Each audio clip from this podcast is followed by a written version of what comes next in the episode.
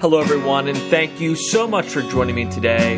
I'm your host, Robbie Rao, and this is the Jesus Golf Guide Podcast. Today, we're going to talk about how to practice and actually get better. Stay tuned, I hope you enjoy.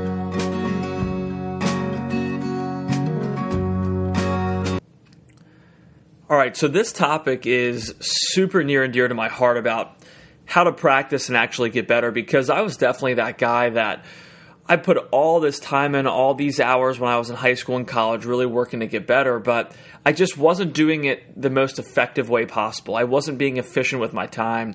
And so it's one of those things, obviously, I feel old as I say this, but it's like, man, if I wish I would have known what I know now, because I would have been a much better player um, back when I was really, really competing when I was in high school and college. Um, so it was so interesting. It was like, just a probably about a year or two into when I was like starting to coach. I was a young teacher. I was like 23 ish.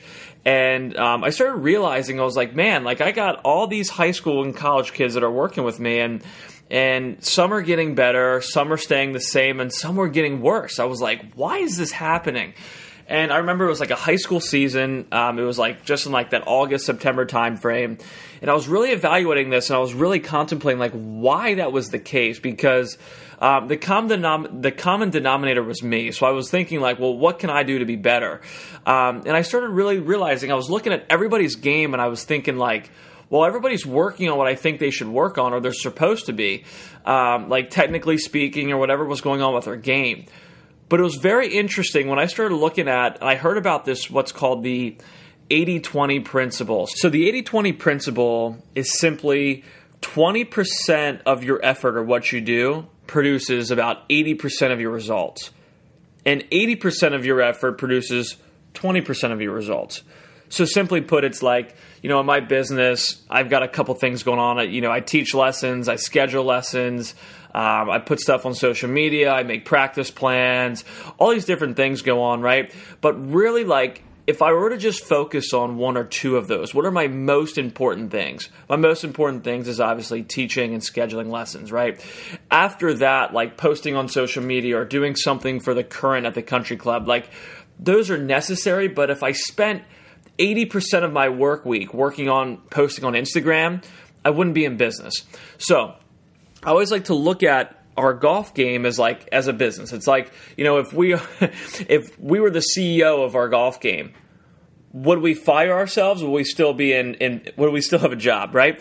So the goal of this is it's learning how to manage your game from a perspective of like, am I maximizing my time? Am I am I managing my game from the perspective of like, would this if this was a business be making money? Would this be succeeding right? So so basically what i started doing was i started evaluating this and i started looking at all my students and i was asking them questions. I said hey so we know your most important thing is working on your takeaway in the full swing and working on your uh, short putting when it comes to short game. Your chipping is pretty good and everything else is pretty good. Your bunker game's good but it's more so of like listen we got to nail the takeaway so that um, we hit the ball more solid and more consistent and we got to make our short putts those are the things that are holding us back. Hypothetically speaking, if that for that player was their 20% stuff that was producing, that we needed to produce 80% of the results, what I mean by that is it's simply like those two parts of their game there, we'll say their takeaway and their short putts, are what's going to actually maximize the results. It's actually what's holding them back the most. And I know from week to week that may change depending on what we're working on or what's going on in your game. But let's say for this time, that's what we're doing. So I would ask this player, I would say like, hey, so how much time are you actually actually doing this? What I found was it was it was crazy. What I found was, um, but you know, and I say it was crazy, but in reality when you really look at it from like a like an aerial perspective, it makes so much sense. The players that were spending 40% or less of their time working on their most important stuff were actually getting worse. The players that were spending between 40 and, you know, 50 or 60% of their time working on their most important stuff, those guys were like plateauing, those guys and girls the ones that were practicing their most important stuff 60 to 80% of the time were actually getting better. So you have this trend where you have people that were getting worse were actually practicing their most important things 40% or less of the time they would practice. I mean, it was crazy. Like, I had a conversation with a kid last year that this kid has so much talent. Like, like just crazy raw talent, right? And and the big thing for him was he's so strong, he can hit the ball so far, but it's like, listen, that distance is all right, but if we can't control it, it does us no good. So I was like, how much time? His most important thing was distance control with his irons. You know, can he really maximize his his potential by just improving distance control? So that was the thing. I was like, how much time are you spending per practice session working? And I asked him that question. You know what he said to me? He said like five or 10 minutes, right? So if he's practicing for three hours a day, he's only working on that literally like 3% of the time. You wonder why his scores weren't getting better because he wasn't working on his most important thing more than 60% of the time, all right? And I and I give us some grace here because it's hard to really like spend 80% of our time working on, you know, just one or two areas. But if we really understood how success works, it's like we got to spend um, the majority of our time working on our most important thing until that gets better, then we reevaluate our game and we go from there.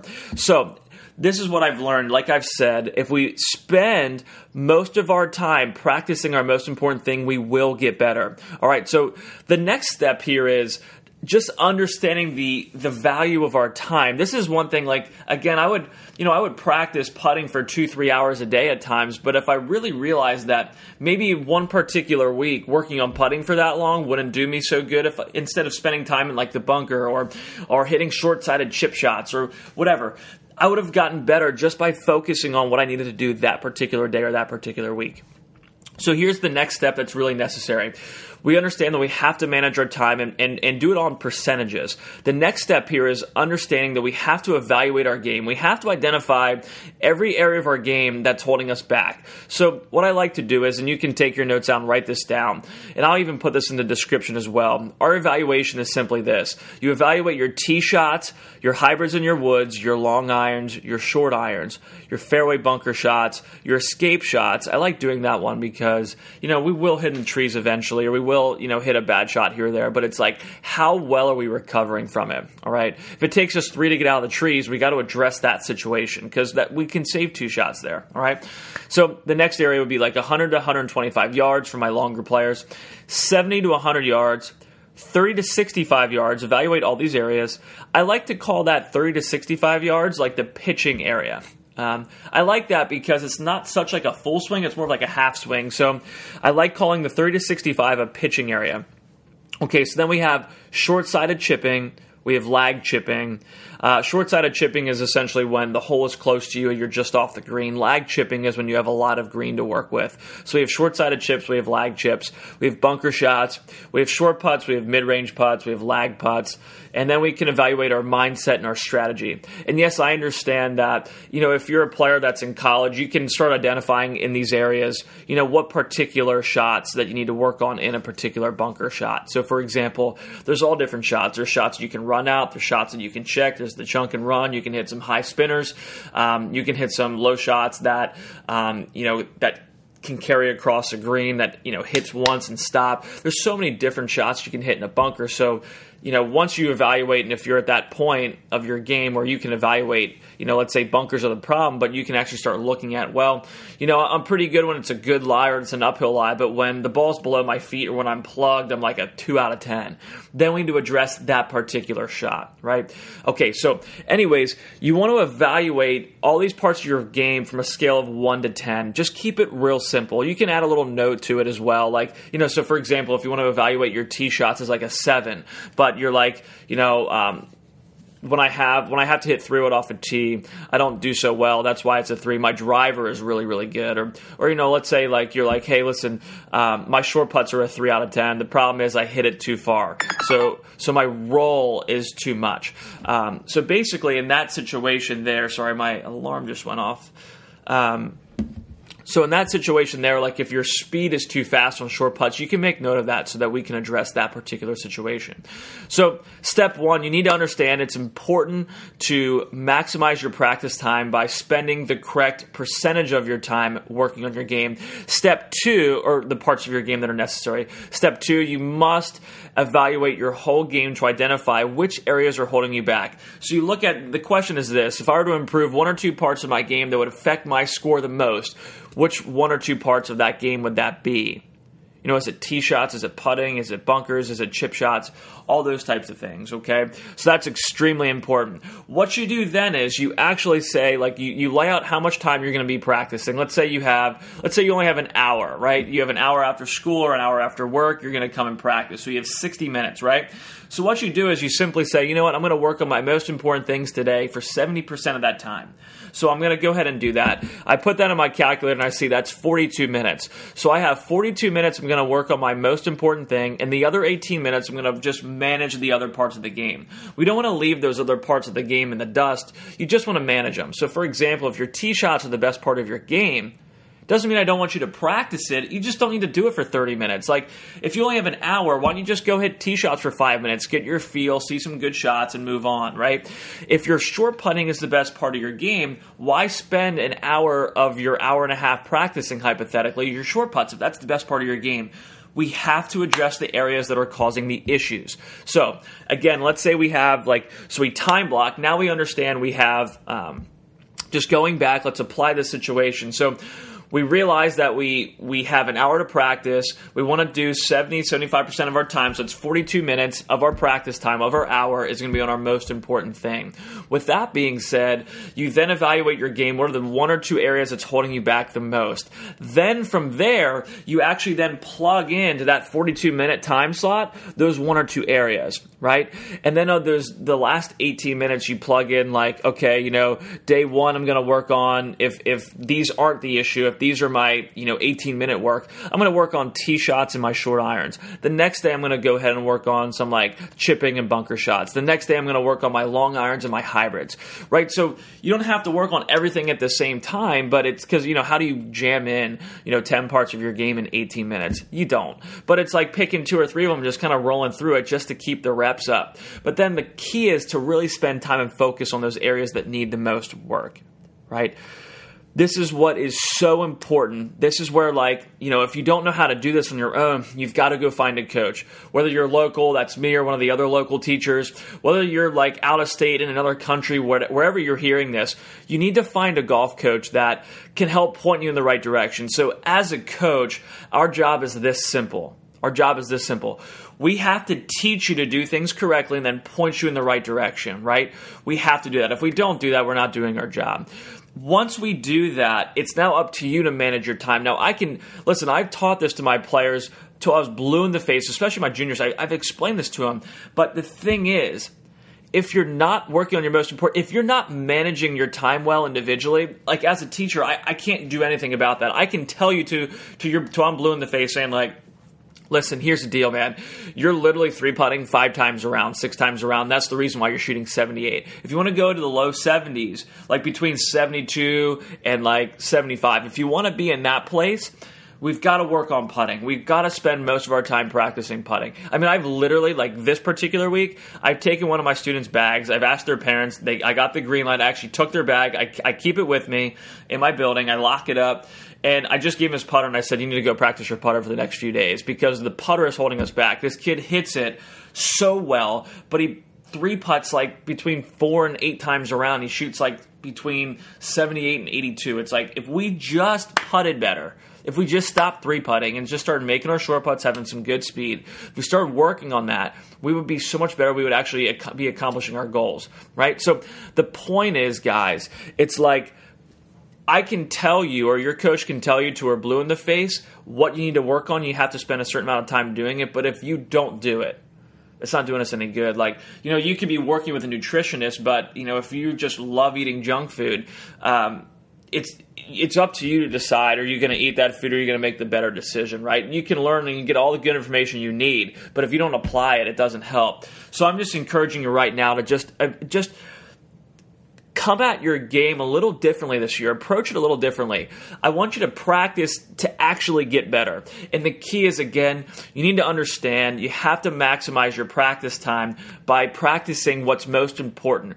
You have to understand that we we must do this it's a percentage game, not just a time game. You have to practice your most important parts of your game.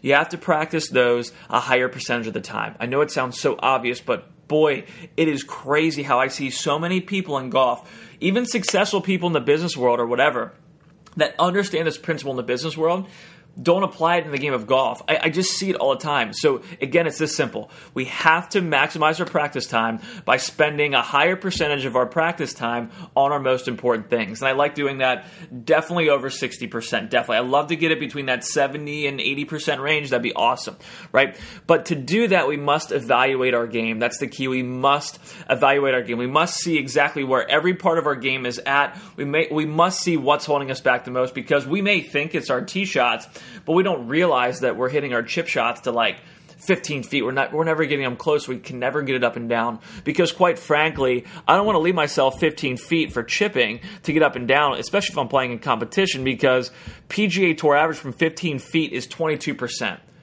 Their make percentage is 22 percent. So if I'm hitting my chip shots to 15 feet.